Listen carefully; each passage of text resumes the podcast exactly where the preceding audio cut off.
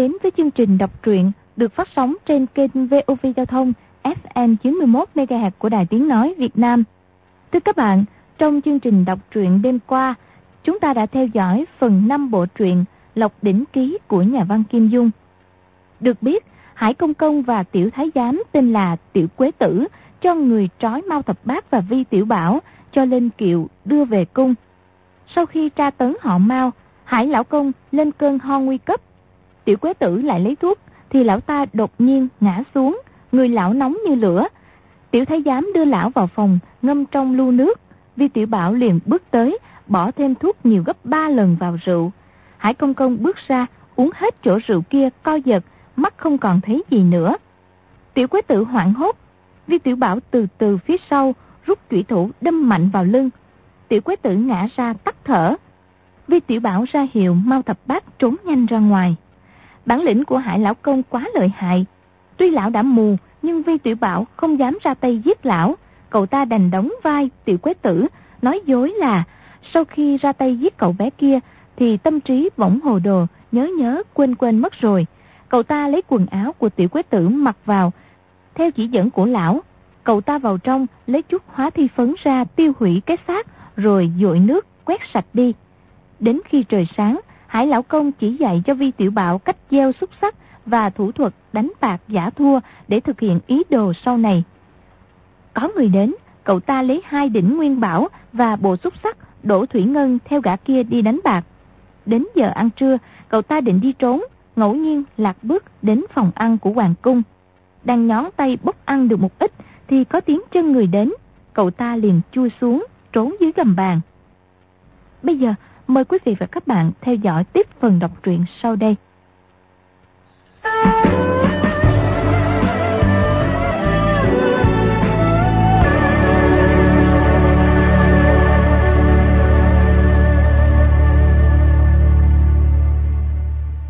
Tiếng giày đi tới trước cửa, người kia bước vào. Di tiểu Bảo dưới gầm bàn nhìn ra, thấy đôi giày không lớn lắm. Người tới đương nhiên là một đứa nhỏ không lớn hơn mình bao nhiêu. Lập tức yên tâm, cho cái bánh vào miệng, nhưng cũng không dám nhai. Chỉ lấy nước bọt tẩm cho cái bánh mềm ra rồi nuốt xuống. Chỉ nghe tiếng nhai nuốt gian lên cạnh bàn. Đứa nhỏ kia đang ăn bánh. Di tiểu Bảo nghĩ thầm. cũng là một thằng ăn dụng. Mình mà la một tiếng xông ra thì thằng tiểu quỷ này nhất định sẽ quảng sợ mà bỏ chạy. Mình có thể ăn một bữa no. Mới rồi ngu thiệt. Lẽ ra phải chút mấy cái địa điểm tâm vào túi rồi bỏ đi. Ở đây không phải lễ xuân diễn. Chẳng lẽ có chuyện gì thì nhất định tội này sẽ trút lên đầu mình sao? Chợt nghe tiếng bình bình. Đứa nhỏ kia đang đánh vào cái gì đó. chi tiểu Bảo nảy lòng hiếu kỳ, thò đầu ra nhìn. Chỉ thấy đứa nhỏ kia khoảng 14-15 tuổi, mặc áo quần ngắn, dung quyền đánh vào một cái bao vải trên xà nhà thòng xuống. Y đánh một hồi, lại tới đánh vào hình nộm bằng da cạnh tường. Đứa nhỏ này một quyền đánh vào ngực hình nộm, rồi lập tức dương hai cánh tay ra, ôm lưng hình nộm, giật ngã xuống đất. Thủ pháp sử dụng giống như đám đô vật người mãn gặp trong quán rượu hôm qua. Di tiểu Bảo hô hô cười rộ, chui từ gầm bàn ra nói. nè nè nè, người da là vật chết, chơi đùa có gì hay? Hay là để ta chơi đùa với người nghe? Đứa nhỏ kia đột nhiên thấy y xuất hiện, trên mặt lại bịch giải trắng, thoáng quảng sợ. Nhưng nghe y nói tới chơi với mình, trên mặt lập tức hiện vẻ mừng rỡ, nói. Được, ngươi lại đây. Di tiểu Bảo nhảy sổ vào, chụp hai cánh tay đứa nhỏ kia. Đứa nhỏ kia nghiêng người đi, chân phải móc một cái. Di tiểu Bảo đứng không vững, lập tức ngã lăn ra. Đứa nhỏ kia nói. Thì ra, ngươi không biết đấu vật. Gì gì? Ai nói là ta không biết? Rồi nhảy bật dậy xông vào ôm chân trái y. Đứa nhỏ kia giương tay chụp hậu tâm y. Di tiểu Bảo tránh qua, đứa nhỏ kia chụp trượt. Di tiểu Bảo nhớ được thủ pháp của Mao Thập Bát đánh nhau với bảy đại hán trong quán rượu. Tay trái đột nhiên phát quyền, bình một tiếng đánh trúng cầm đứa nhỏ kia. Đứa nhỏ kia thoáng sửng sốt, trong mắt ánh lên vẻ tức giận. Di tiểu Bảo cười nói. Ngươi cũng không biết đấu vật thì phải. Đứa nhỏ kia không nói tiếng nào, tay trái khua hờ. Di tiểu Bảo nghiêng người tránh qua. Đứa nhỏ kia chợt thúc khỉu tay ra, đánh trúng lưng y. Di tiểu Bảo kêu lớn một tiếng, đào quá ngồi thụp xuống. Đứa nhỏ kia hai tay luồn qua nách y đưa lên, Mười ngón tay đang vào nhau, đè xuống gáy y. Ứng nửa người trên của y thấp dần xuống. Di tiểu Bảo chân phải đá ngược lại. Đứa nhỏ kia hai tay xô mạnh, để Di tiểu Bảo ra. Chát một tiếng, ngã xuống như chó ăn phân. Di tiểu Bảo cả giận, lật người lăn tới, dùng sức ôm chặt hai chân đứa nhỏ kia, sử kình kéo mạnh. Đứa nhỏ kia đứng không vững ngã xuống, vừa khéo đè lên người Di Tiểu Bảo. Đứa nhỏ kia thân thể to lớn hơn Di Tiểu Bảo, lập tức lấy khuỷu tay đè xuống gáy y. Di Tiểu Bảo nghẹt thở, liều mạng dung chân ra sức đạp mạnh, lật người mấy cái, cuối cùng lật được lên trên, đè đứa nhỏ kia xuống. Chỉ là y người nhỏ thân nhẹ, đè không nổi đối phương, lại bị đứa nhỏ kia lật đè lên đè xuống. Di Tiểu Bảo cực kỳ lanh lẹ, buông hai chân đứa nhỏ kia ra, luồn ra phía sau, dùng hết sức đá vào mông y một cước. Đứa nhỏ kia lật tay, bắt được chân phải y, dùng kình đẩy một cái. Di tiểu Bảo ngã ngửa, đứa nhỏ kia nhảy sổ tới kẹp chặt gáy y, quát lớn.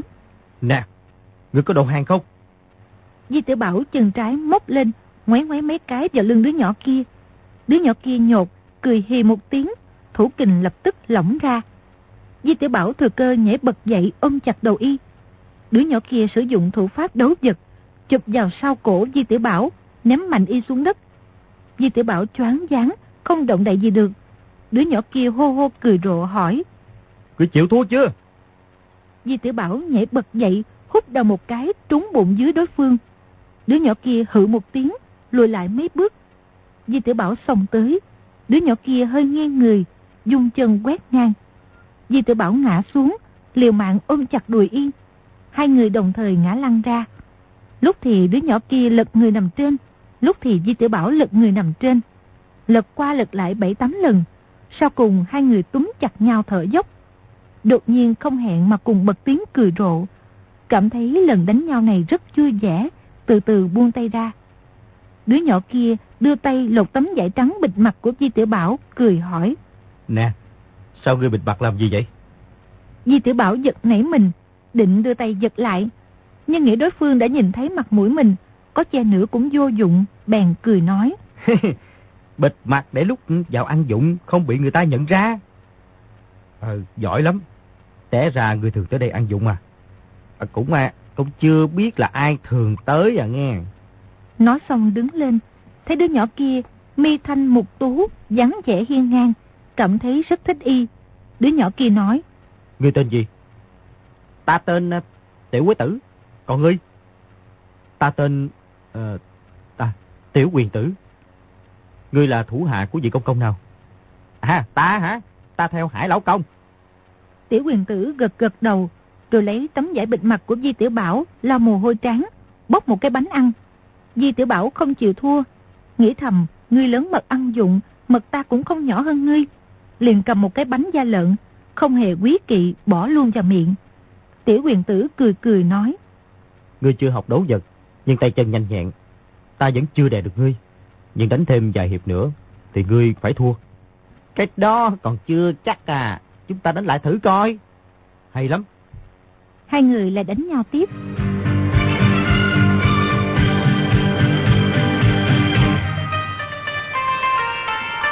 Sĩ quyền tử tự hồ học được một ít kỹ thuật đấu vật, tuổi tác và sức lực đều hơn Di Tiểu Bảo. Có điều Di Tiểu Bảo trên đường phố Dương Châu, thân kinh bách chiến, đánh nhau với bọn lưu manh vô lại không biết bao nhiêu lần. Kinh nghiệm đánh nhau phong phú hơn tiểu quyền tử rất nhiều. Tính ra y cũng nhớ lời giáo quấn của Mao Thập Bát. Giả lại đánh nhau với tiểu quyền tử chỉ là chơi đùa, nên không hề sử dụng những tuyệt kỹ thành danh như bẻ tay giật tóc, cắn cổ móc mắt, túm tai như thế thì khó mà thủ thắng, nên đánh nhau vài hiệp. Di Tiểu Bảo rốt lại bị cưỡi lên lưng, không lực lại được. Tiểu quyền tử cười nói. Nè, có đầu hàng không?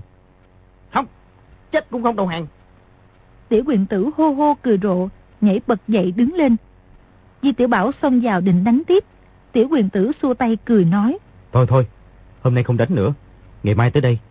Có điều ngươi không phải là đối thủ của ta. Đánh nữa cũng vô ích. Di Tử Bảo không phục, móc ra một nén bạc khoảng ba lượng, nói. Nè, ngày mai đánh lại.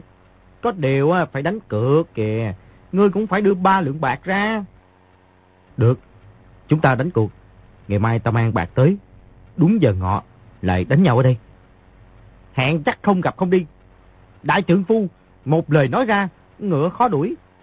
Chữ tứ trong câu tứ mã nan truy, y vẫn không nhớ được, chỉ đành thuận miệng ậm ừ cho qua. Tiểu quyền tử hô hô cười rộ nói. không sai, đại trưởng phu một lời nói ra, ngựa khó đuổi. Nói xong ra cửa đi. Di tiểu bảo qua một nắm thức điểm tâm bỏ vào túi, bước ra khỏi phòng, nhớ lại mau thập bát, hẹn cùng người ta tỉ thí võ nghệ. Tuy ở trong ngục cũng phải dựng ngục phó ước, tuy thân bị trọng thương, vẫn quyết thủ tính. Chờ hai vị cao thủ dưới chân núi đắc thắng, khí khái như thế thật khiến người ta khâm phục. Y nghe tiên sinh kể chuyện các anh hùng đã nghe rất nhiều, thường mơ tưởng rằng mình cũng là một vị đại anh hùng, đại hào kiệt, đã hẹn với người ta tỉ võ, há lại không tới. Nghĩ thầm ngày mai phải tới, chiều nay phải về chỗ Hải Lão Công. Lúc ấy đi theo đường cũ, từ từ tìm tới chỗ đánh bạc. Đi về phía bên trái, càng đi càng xa. Lần này đi qua bên phía bên phải, dòng qua hai đoạn hồi lan, rõ ràng nhớ được qua cỏ trong đình diện đều đã thấy qua. Dọc đường nghỉ ngợi, cuối cùng cũng về được tới chỗ ở của Hải Lão Công. Y bước vào cửa, đã nghe tiếng Hải Lão Công ho, bèn hỏi. Công công, à, công công khỏe không công công? khỏe cái gì? Vào mau đi. Di Tiểu Bảo bước vào phòng, chỉ thấy Hải Lão Công ngồi trên ghế, cái bàn bị lật đã thay cái mới. Hải Lão Công hỏi. À, thắng được bao nhiêu? Dạ, thắng được hơn uh, 10 lượng bạc. À, có điều, à, có điều, à, à, à... Cái gì mà âm mà? Có điều gì? À, có điều là cho lão ngô mượn. Thật ra y thắng hơn 20 lượng, ngoài số cho lão ngô mượn còn 8-9 lượng. Nhưng sợ hại lão công bảo y đưa ra, nên không khỏi lúc báo cáo tiền bạc không nói thật hết. Hải Lão Công nét mặt chợt xa sầm nói. Cho thằng tiểu tử lão ngô ấy mượn thì có ích cái gì? Y lại không phải trong thượng thư phòng. Sao ngươi không có cho hai anh em họ ôm mượn? Ai anh em họ ôm, không có hỏi mượn tự nhiên cho người ta mượn. Không hỏi mượn ngươi á, thì ngươi không biết cách nghĩ cho họ mượn à. Lời ta dặn ngươi, chẳng lẽ quên rồi sao? Thì tôi, thì tối hôm qua tôi tôi giết thằng tiểu tử kia, thì sợ tới mức cái gì cũng quên. Phải cho anh em họ ôm mượn tiền. À, chà, không sai, không sai. Chắc chắn lão nhân gia người đã dặn vậy. giết có một người thì có gì sai. Có điều ngươi tuổi còn nhỏ, chưa từng giết người, cũng khó mà tránh được. Bộ sách ấy, người có quên không? Bộ bộ bộ sách ấy, à, tôi tôi tôi... À, có đúng là cái gì cũng quên rồi không? Công công, tôi, tôi nhức đầu quá à. Sợ quá mức, người lại ho vậy nữa. Tôi thiệt lo lắm, cái gì cũng hồ đồ. được, ngươi qua đây, ta nói lại một lượt. Nếu ngươi vẫn không nhớ được, ta sẽ giết ngươi liền. À, dạ, dạ, dạ. Ngươi chỉ cần nói lại một lượt á, thì một trăm năm nữa ta cũng không có quên. Ngươi đánh bạc thắng được hai anh em họ ôm. Họ thua rồi thì cho họ mượn. Cho mượn càng nhiều càng tốt. Qua vài hôm, ngươi bảo họ đưa ngươi tới thượng thư phòng. Họ thiếu tiền của ngươi, không có dám không nghe theo. Nếu mà kiếm kết thoái thác, ngươi cứ nói ta sẽ tới gặp ô lão công tổng quản thượng thư phòng đòi nợ. Anh em họ ô mà không đưa tiền ra, thì nhân lúc hoàng thượng không có. Gì, gì hoàng, hoàng thượng hả? Thế nào? Không, không có gì. Nếu họ hỏi ngươi tới thượng thư phòng làm gì, ngươi cứ nói là ngươi người ta mong với lên. Mong người gặp được hoàng thượng, có thể được làm đương sai trong thượng thư phòng. Anh em họ ôm sẽ không cho ngươi nhìn thấy hoàng thượng, nhất định sẽ dẫn ngươi tới lúc hoàng thượng không có trong thư phòng. Ngươi phải tìm cách ăn trộm một bộ kinh sách đem ra nghe chưa? Di tiểu Bảo nghe y liên tiếp nhắc tới hoàng thượng, trong lòng chợt rúng động.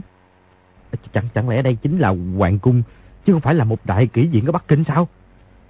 Chà, chà, đúng rồi, nếu không phải là hoàng cung thì làm sao lộng lẫy đường hoàng thế này? Những người này nhất định là thái giám hầu hạ hoàng thương rồi đi nè. Di tiểu Bảo tuy nghe người ta nói về hoàng đế, hoàng hậu, thái tử, công chúa, cùng là cung nữ, thái giám, nhưng chỉ biết hoàng đế ắt mặt lông bào, còn những người khác ăn mặc ra sao thì không biết. Y ở Dương Châu xem diễn tuồng rất nhiều, Có điều các thái giám trên sân khấu ăn mặc khác hẳn Hải Lão Công và bọn Lão Ngô. Trong tay cứ cầm một cái phất trần dung qua dung lại, cất giọng hát không có câu nào dễ nghe. Y sống với Hải Lão Công một ngày, lại đánh bạc với bọn Lão Ngô. Anh em họ ôn suốt nửa ngày, há không biết họ chính là thái giám. Lúc ấy nghe Hải Lão Công nói thế, mới dần dần hiểu ra, nghĩ thầm. Hay chà, như thế thì mình há lại không biến thành tiểu thái giám sao? Rồi ghê rõ chưa? Dạ, nghe rõ rồi. Phải tới thượng thư của hoàng hoàng đế. Tới thượng thư phòng làm gì? Đi chơi hả? Là tới ăn trộm một bộ sách mang ra. Ăn trộm sách gì? Cái này, cái này, Ủa, sách sách gì thì tôi không có nhớ ra.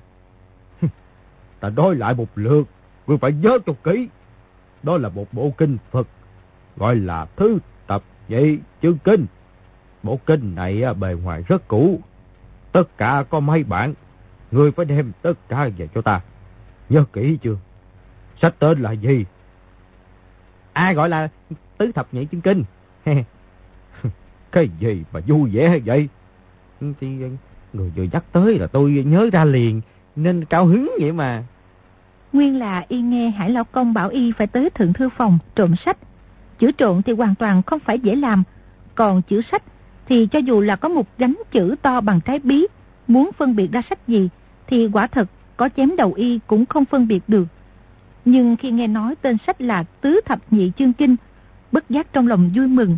Hai chữ chương kinh ra sao thì không biết, chứ ba chữ Tứ Thập Nhị thì y biết.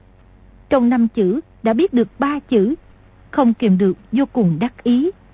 Hải Lão Công lại nói, Ăn trộm sách trong thương thư phòng, tay chân phải sạch sẽ mau lẹ. Nếu để bị người ta bắt gặp, thì cho dù ngươi có một trăm cái mạng cũng không giữ được đâu. Chuyện đó thì tôi hiểu. Ăn trộm mà để người ta bắt gặp thì còn gì gọi là ăn trộm. Thì... Có điều tôi quyết là không không khai công công ra đâu ha. Khai hay không á, cũng không có hề gì. Hôm nay ngươi làm việc không kém, rõ ràng là thắng được tiền. Nè, họ có nghi ngờ gì không? Ha, không có. Ủa mà làm sao biết được chứ? Đã định tự khoe khoang một tràng, nhưng cuối cùng vẫn nhịn lại. Hải Lão Công nói. Đừng có làm biên nữa. Lúc nào rảnh rỗi thì hãy luyện tập thêm. Di Tiểu Bảo dân dạ, bước vào trong phòng, chỉ thấy trên bàn để bát đũa, bốn đĩa thức ăn, một tô canh, chưa ai động tới rồi nói. Ủa công công, người không ăn cơm hả? Hay, để tôi à, xới cơm cho công công ngang. Ta không có đói, không ăn, người ăn một mình đi. Di Tiểu Bảo cảm mừng, cũng không kịp xới cơm, gấp một viên xíu mại ăn luôn. Tuy thức ăn đã nguội lạnh, nhưng nuốt vào bụng, lại nói không xiết mùi vị ngon lành, nghĩ thầm. Ừ, mâm cơm này không biết ai đưa tới nghe. Chuyện nhỏ này không nên hỏi nhiều. Cứ mở to mắt ra nhìn từ từ sẽ tự biết. Ờ mà nếu ở đây đúng là hoàng cung thì bọn lão ngô, anh em họ ôn, tiểu quyền tử kia đều là thái giám. Nhưng mà không biết dáng vẻ hoàng đế lão nhi và hoàng hậu nương nương ra sao. Cũng phải nhìn cho rõ mới được. Trở về Dương Châu nghe lão tử nói ra mới sinh động. Không biết mau đại ca có trốn thoát được không nữa. Ở lúc đánh bạc không có nghe họ nói chuyện bắt được người. Thì có quá nữa là y trốn được rồi. Ăn cơm xong, chỉ sợ Hải Lão Công nghi ngờ, bèn lấy sáu hạt xúc sắc len ken gieo vào bát không ngớt. Gieo được một lúc, chỉ thấy mi mắt nặng trĩu. Tối qua cả đêm không ngủ, lúc ấy quả thật rất mệt mỏi. Không bao lâu thì thiếp đi.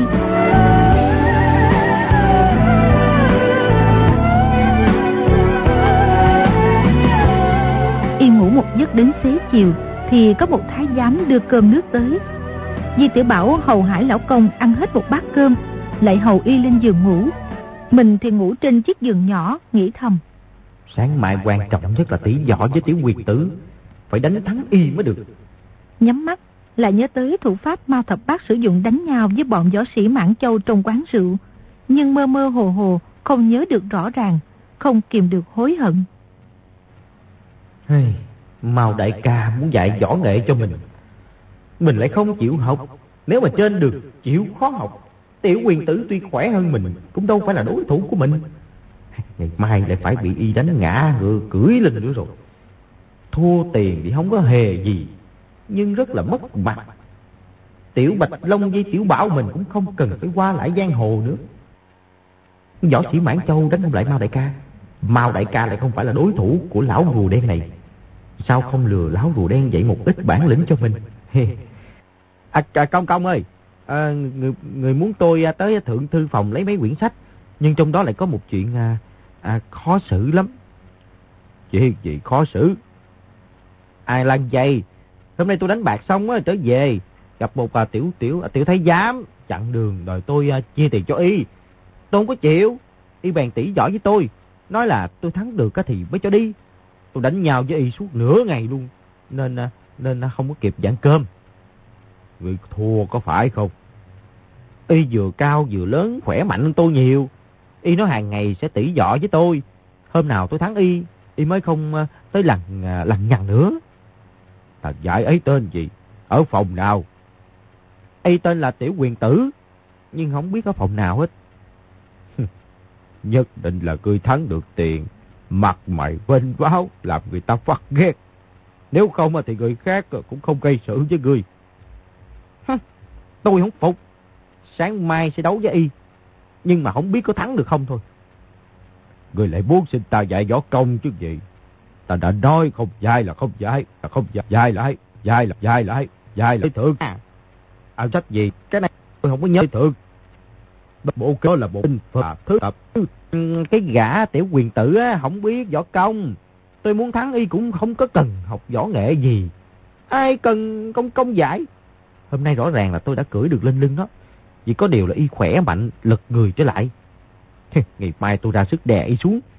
Thằng đầy tớ ấy chưa chắc đã lật nổi cái thân lên. y suốt ngày cẩn thận giữ gìn, không nói một lời thô tục. Lúc ấy lại không nhịn được tuôn ra một câu. Hải Lão Công nói. Người muốn y không lật lại được thì cũng dễ.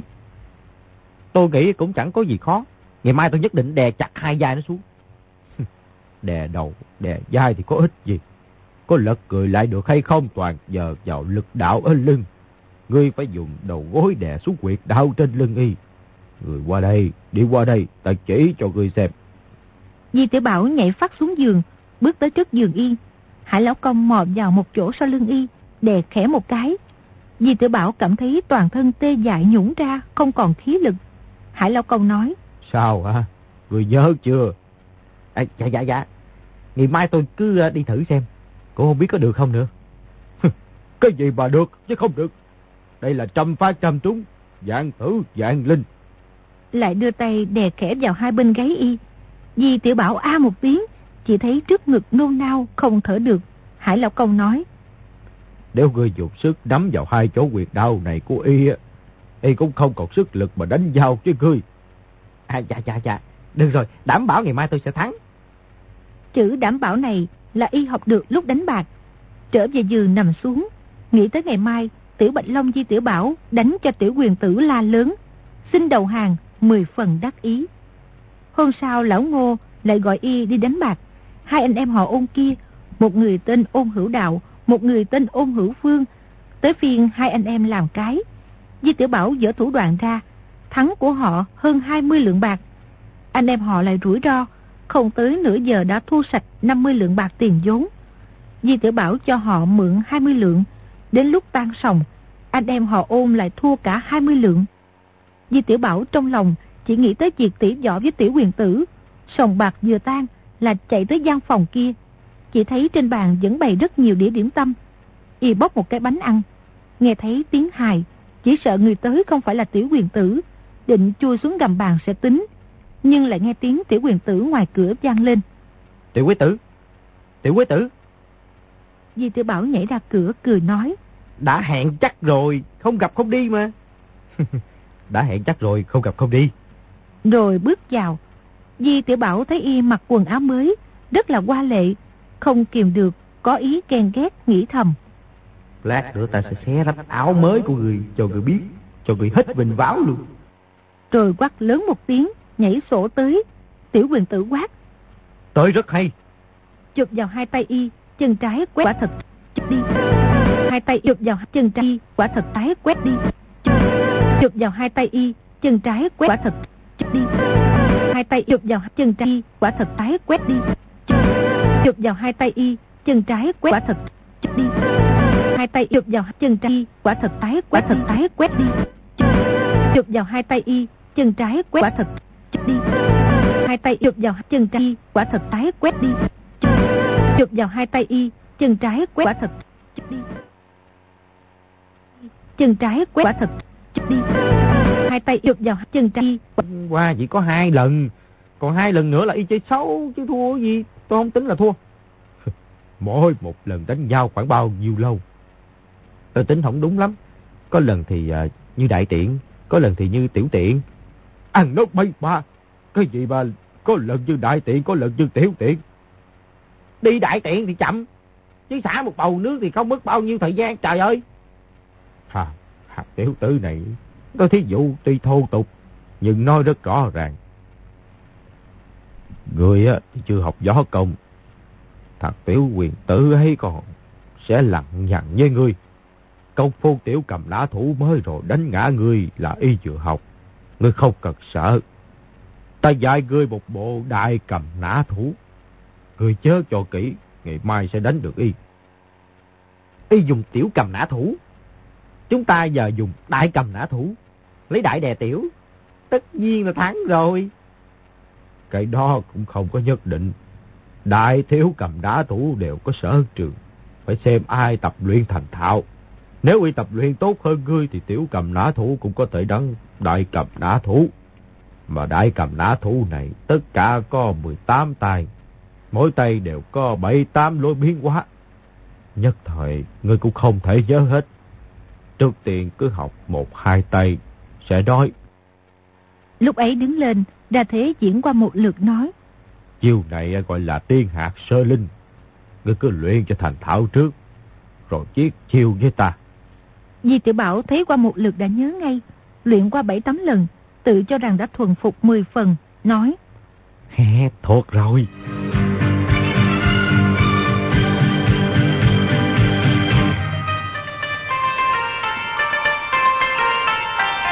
Hải Lão Công ngồi trên ghế, tay trái dương ra chụp vào đầu vai y. Di Tiểu Bảo dung tay đón đỡ, nhưng chậm một chút, đã bị chụp trúng đầu vai. Hải Lão Công nói. Thuộc rồi cái gì? Ngươi luyện lại đi. Di Tiểu Bảo lại luyện qua mấy lần, lại chiết chiêu với Hải Lão Công. Hải Lão Công tay trái dương ra một cái, tư thức chiêu số giống hệt lần trước. Di Tiểu Bảo đã sớm đề phòng, vừa thấy cánh tay y nhích động là dung tay gạt, nào ngờ vẫn chậm một chút, lại bị y chụp trúng đầu vai. Hải lão công hừ một tiếng chửi. Độc ngu. Hừ một. Di tiểu bảo trong bụng chửi thầm. Cái lão rùa đen chết tiệt. Không ngừng luyện lại tư thế đỡ gạt. Tới lần chiếc chiêu thứ ba, vẫn bị y chụp trúng, không kiềm được trong lòng mờ mịt, không biết tại sao lại như thế. Hải Lão Công nói. Một tráo này của ta, cho dù ngươi luyện ba năm cũng tránh không được. Ta nói với ngươi, ngươi không thể tránh ta chụp vào đầu vai ngươi á, thì ngươi cứ dùng chưởng chém xuống cổ tay ta.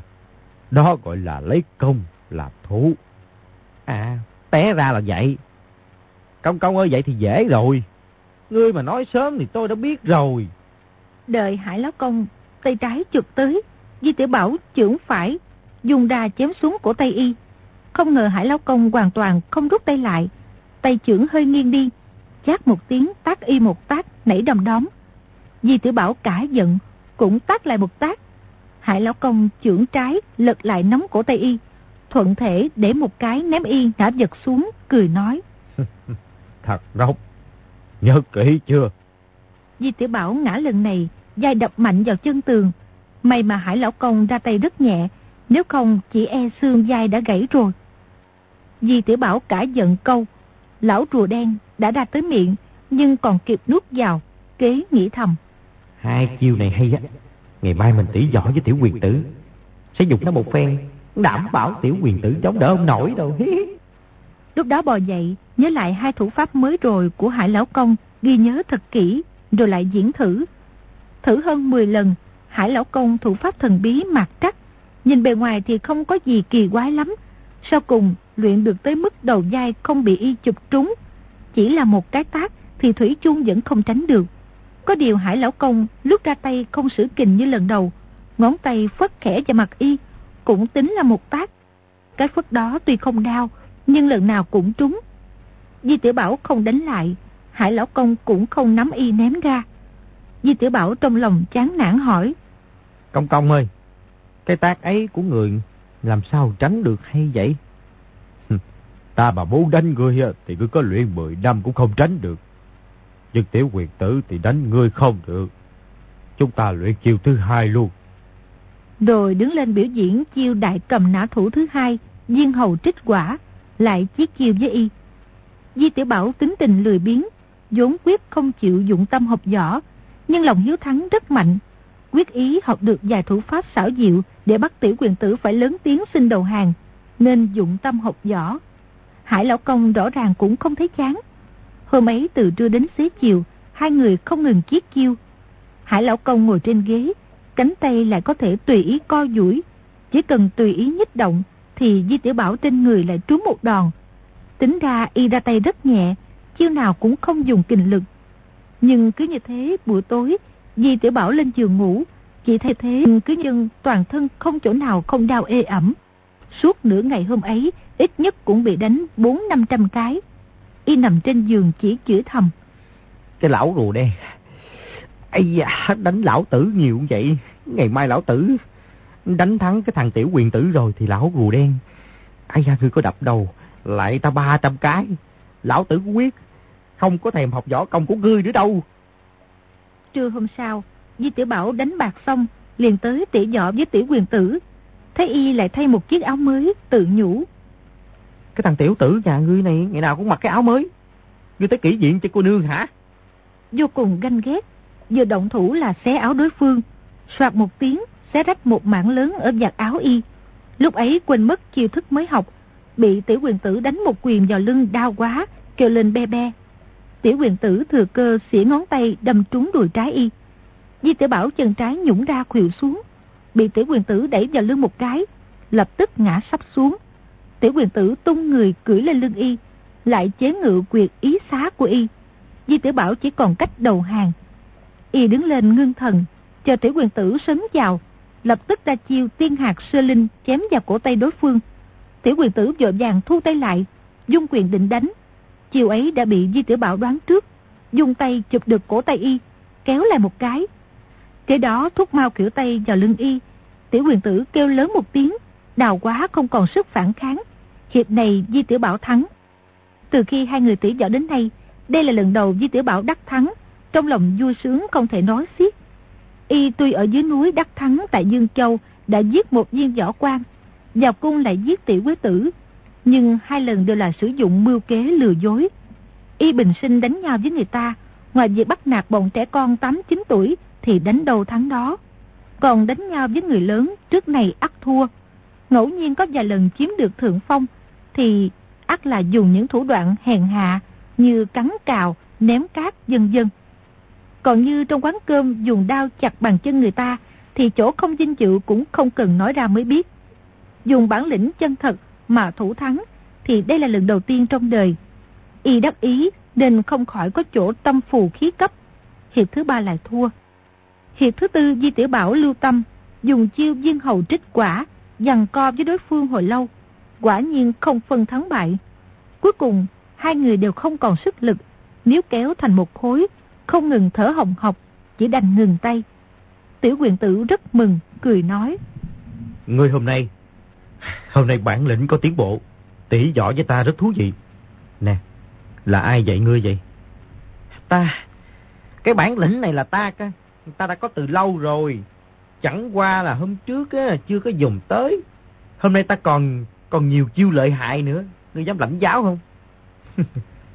Tự nhiên là muốn lãnh giáo. Nhưng đừng dùng lớn xin đầu hàng đó nghe. Ngày mai nhất định ngươi phải la lớn xin đầu hàng.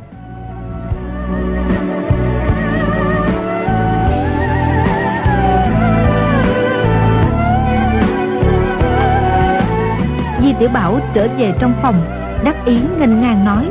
Trong trong, đại cầm nã thủ của người quả nhiên dùng được nghe. Tôi chụp tay cái thằng tiểu tử kia, lại thúc khủy tay vào lưng nó một cái. Thế thằng tiểu tử đó chỉ còn cách là nhận thua liền. Hôm nay người đánh với y mấy hiệp? Đánh có bốn hiệp à. mỗi người thắng hai hiệp. vốn là tôi có thể thắng được ba hiệp, nhưng mà hiệp thứ ba lại không cẩn thận. Người nói chuyện có thêm mắm dặm muối. đều đánh bốn hiệp, thì nhiều lắm người cũng chỉ thắng được có một hiệp thôi. thì à, hiệp thứ nhất tôi không có thua, hiệp thứ hai thì rõ ràng là tôi thắng rồi.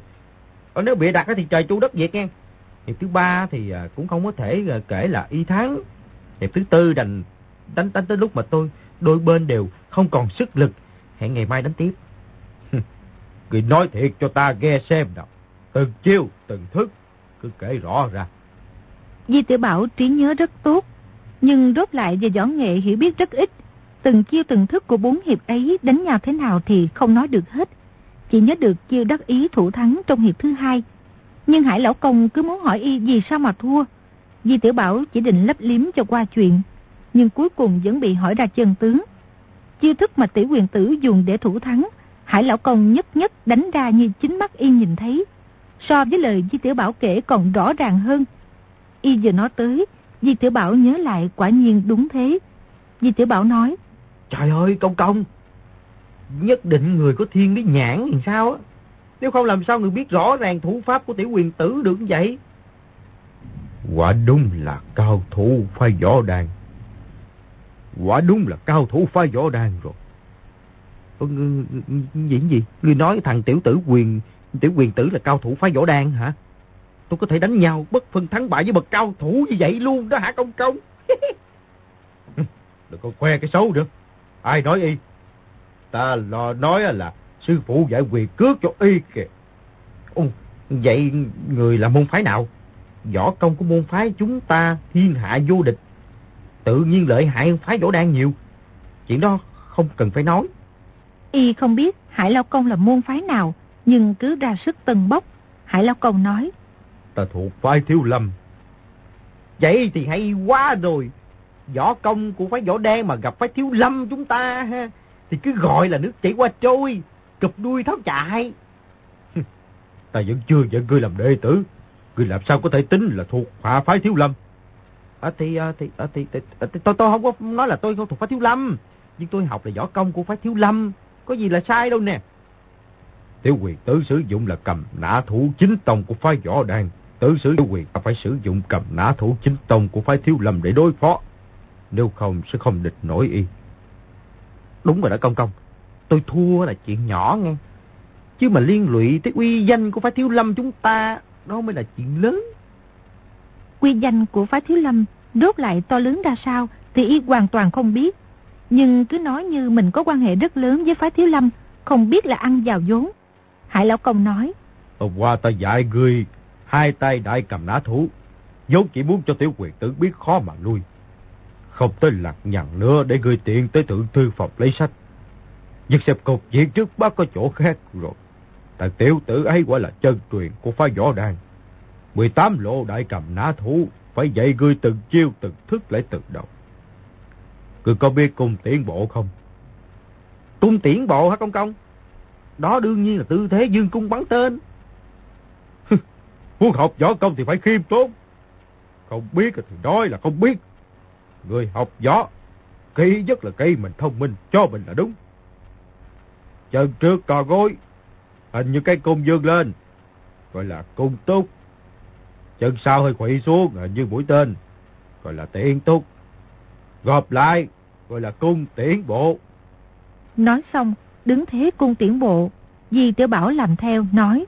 Chà, ừ, kiểu này có gì khó. Có thiệt công công nghe nha. Mỗi ngày tôi có thể đứng được trăm, trăm tám mươi lần luôn hé. Ta không đòi ngươi phải đứng 180 lần gì hết. Chỉ cần ngươi đứng một lần thôi. Ngươi đứng như vậy. Ta không bảo đứng lên thì ngươi không được động đậy. Nói xong sờ vào hai chân y, bắt y chân trước cong hơn, chân sau thẳng hơn. Di Tiểu Bảo nói. Trời ơi, kiểu này còn dễ nữa. Nhưng đứng mãi không động đậy, không đầy thời gian tàn nửa nén hương, hai chân đã tê cứng kêu lên. Công công mới đã được chưa vậy? Còn lâu lắm. Trời ơi, tôi luyện cái dáng vẻ kỳ quái vậy thì có ích gì đâu. Chẳng lẽ còn đánh nhau với tiểu quyền tử được sao? Công tiến bộ này luyện tới mức đứng vững, thì người ta có xô ngươi cũng không ngã, rất có ích. Cho dù người ta đẩy tôi ngã, tôi lật người lại, đứng lên cũng không phải thua. Hải Lão Công chậm rãi gật đầu, cũng không đếm xỉa gì tới y. Di Tiểu Bảo thấy y gật đầu, bèn đứng thẳng người lên, vỗ vỗ vào hai cái chân tê cứng. Hải Lão Công quát. Nè, ai cho người đứng lên vậy? Mau đứng lại như thế, cùng tiễn bộ. Công công ơi, tôi muốn đi tiểu. Không có được. Tại sao tôi muốn đi tiểu mà. Ta nói không được.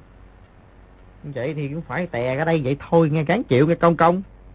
Hải Lão Công thở dài một tiếng, đành cho y vào nhà xí duỗi thẳng hai chân. Di Tiểu Bảo tuy thông minh, nhưng muốn y theo quy củ, lúc thức lúc ngủ cũng đều luyện công thì nói thế nào cũng không được. Hải Lão Công cũng không miễn cưỡng, chỉ truyền cho y được, Hải cầm nã. Lúc chiếc chiêu thì phải công lưng xoay người, ngồi xuống nép mình. Tuy Hải Lão Công không chiếc chiêu với y, nhưng chỉ lên tiếng chỉ điểm, đưa tay ra sờ là biết ngay tư thế thủ pháp của y có chỗ nào sai không.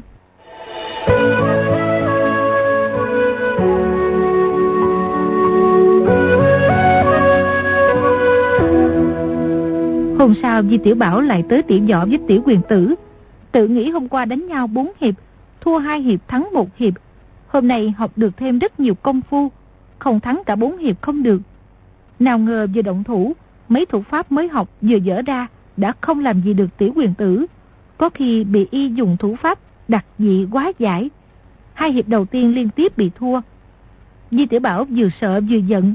Hiệp thứ ba vô cùng cẩn thận mới bẻ được tay trái tiểu quyền tử ra phía sau.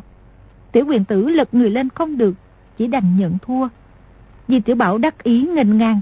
Hiệp thứ tư lại thua, bị tiểu quyền tử cưỡi lên đầu, hai đùi kẹp chặt vào cổ, suýt nửa nghẹt thở. Y đầu hàng xong, đứng thẳng lên chửi. Con bà đó, ngươi. Tiểu quyền tử sắc mặt chợt xa sầm quát. Ngươi nói gì? Thần sắc lập tức có vẻ rất oai nghiêm đáng sợ.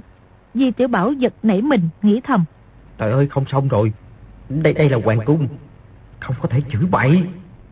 Mao đại ca nói tới Bắc Kinh không được để lộ chỗ sơ hở. Mình chửi con bà nó là để lộ chỗ sơ hở con bà nó rồi. Không khéo trọt điệp sẽ bị bại lộ. À ta ta nói à, một chiêu con bà nó không đánh được ngươi. Chỉ còn cách đầu hàng. chiêu ấy của ngươi gọi là con bà nó hả? Như thế là ý tứ gì?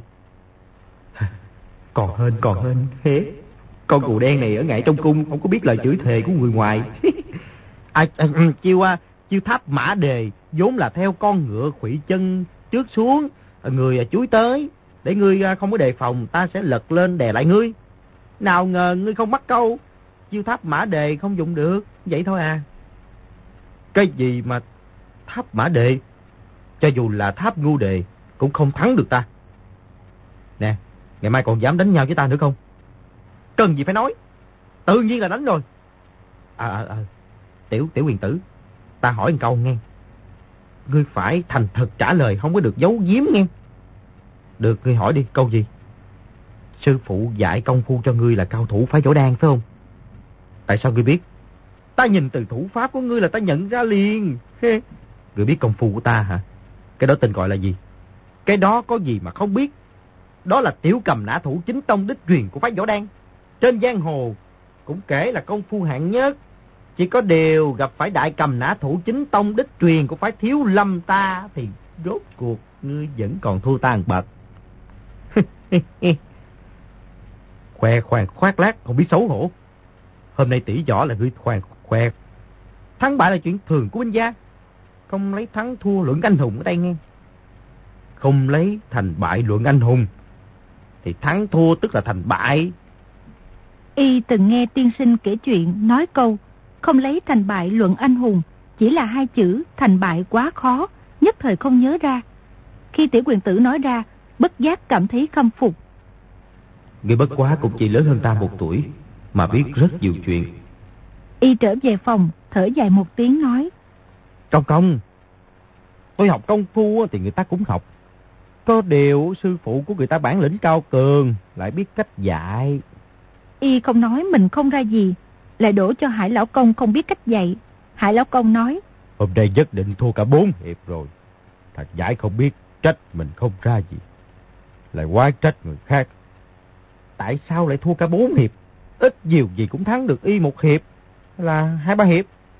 Hôm nay tôi có hỏi rồi. Sư phụ của người ta đúng là phái võ đan đích truyền chính tông. Y nhận à. Giọng nói có vẻ rất phấn khích. Di Tiểu Bảo nói. Tôi hỏi Y, sư phụ dạy công phu cho ngươi là cao thủ phái võ đan phải không? Y nói, Ủa, sao ngươi biết được? Như vậy tức là nhận rồi. Ta đoán không sai, quả gì là phái võ đan. Hải Lão Công lập tức ngơ ngẩn xuất thần, dường như suy nghĩ một chuyện rất khó khăn. Qua hồi lâu nói. Chúng ta lại học giả chiêu, câu đà pháp. Cứ thế Di Tiểu Bảo hàng ngày học võ với Hải Lão Công, tỉ võ với tiểu quyền tử. Lúc học võ, phàm gặp chỗ khó khăn thì y bồi bác lấp liếm cho qua. Hải Lão Công cũng để mặc y, bỏ qua công phu căn bản, chỉ dạy y tránh né, lùi chạy cho tới các pháp môn kỹ xảo, chiếm tiện nghi. Nhưng lúc đánh nhau với tiểu quyền tử, chiêu thức của y tăng lên, thì chiêu thức của tiểu quyền tử cũng tăng lên tương ứng. Đánh lui đánh tới, 10 lần vẫn có 7-8 lần Di Tiểu Bảo bị thua. Trong mấy hôm ấy, cứ buổi sáng thì Di Tiểu Bảo tới đánh bạc với bọn thái giám Lão Ngô, Bình Quy, Ôn Đại Đạo, Ôn Đại Phương. Mấy hôm đầu y dùng khăn trắng che mặt, về sau dần dần che ít đi. Mọi người tuy thấy diện mạo y khác hẳn tiểu quế tử, nhưng một là đánh bạc tới lúc hăng say. Tiểu quế tử trước kia đốt lại, mặt mũi thế nào cũng mơ hồ. Hai là y không ngừng cho mọi người mượn tiền. Ai cũng thích kết giao với người bạn như y. Ba là y hàng ngày che mặt ít đi một ít. Người ngoài dần dần thấy quen mắt, cũng không ai cực vấn. Tan sòng ra, y lại tới tỉ võ với tiểu quyền tử. Ăn cơm trưa xong thì học võ. Cầm nã thủ pháp càng ngày càng khó. Di tiểu Bảo đã lười, không muốn nhớ, lại lười không muốn tập. May là Hải Lão Công cũng không bức ép đốc thúc gì y lắm, cứ để thuận theo tự nhiên. Ngày tháng thấm thoát, Di tiểu Bảo tới Hoàng Cung, bất giác đã hai tháng. Y hàng ngày có tiền đánh bạc, cuộc sống tuy không phải là tiêu dao tự tại, nhưng cũng sung sướng. Chỉ tiếc là không thể ăn nói tục tằng, thả sức chướng, sung lại không dám trộm gà cắp chó, làm chuyện bậy bạ trong cung. Không khỏi có chỗ chưa được tốt đẹp trọn vẹn. Có lúc cũng muốn trốn ra khỏi cung, nhưng không quen một ai ở Bắc Kinh. Nghĩ tới cũng hơi sợ sệt, đành nấn ná trong cung hết ngày này qua ngày khác.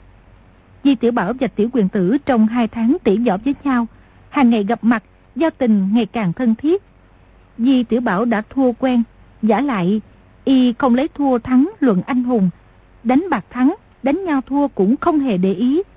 Y và Tiểu Quyền Tử, hai người đều cảm thấy chỉ một hôm không tỉ võ đánh nhau thì toàn thân mệt mỏi. Võ công của Di Tiểu Bảo tiến bộ rất chậm, Tiểu Quyền Tử thì bình thường. Di Tiểu Bảo tuy thua nhiều hơn thắng, nhưng cũng biết không chỉ thua mà không thắng.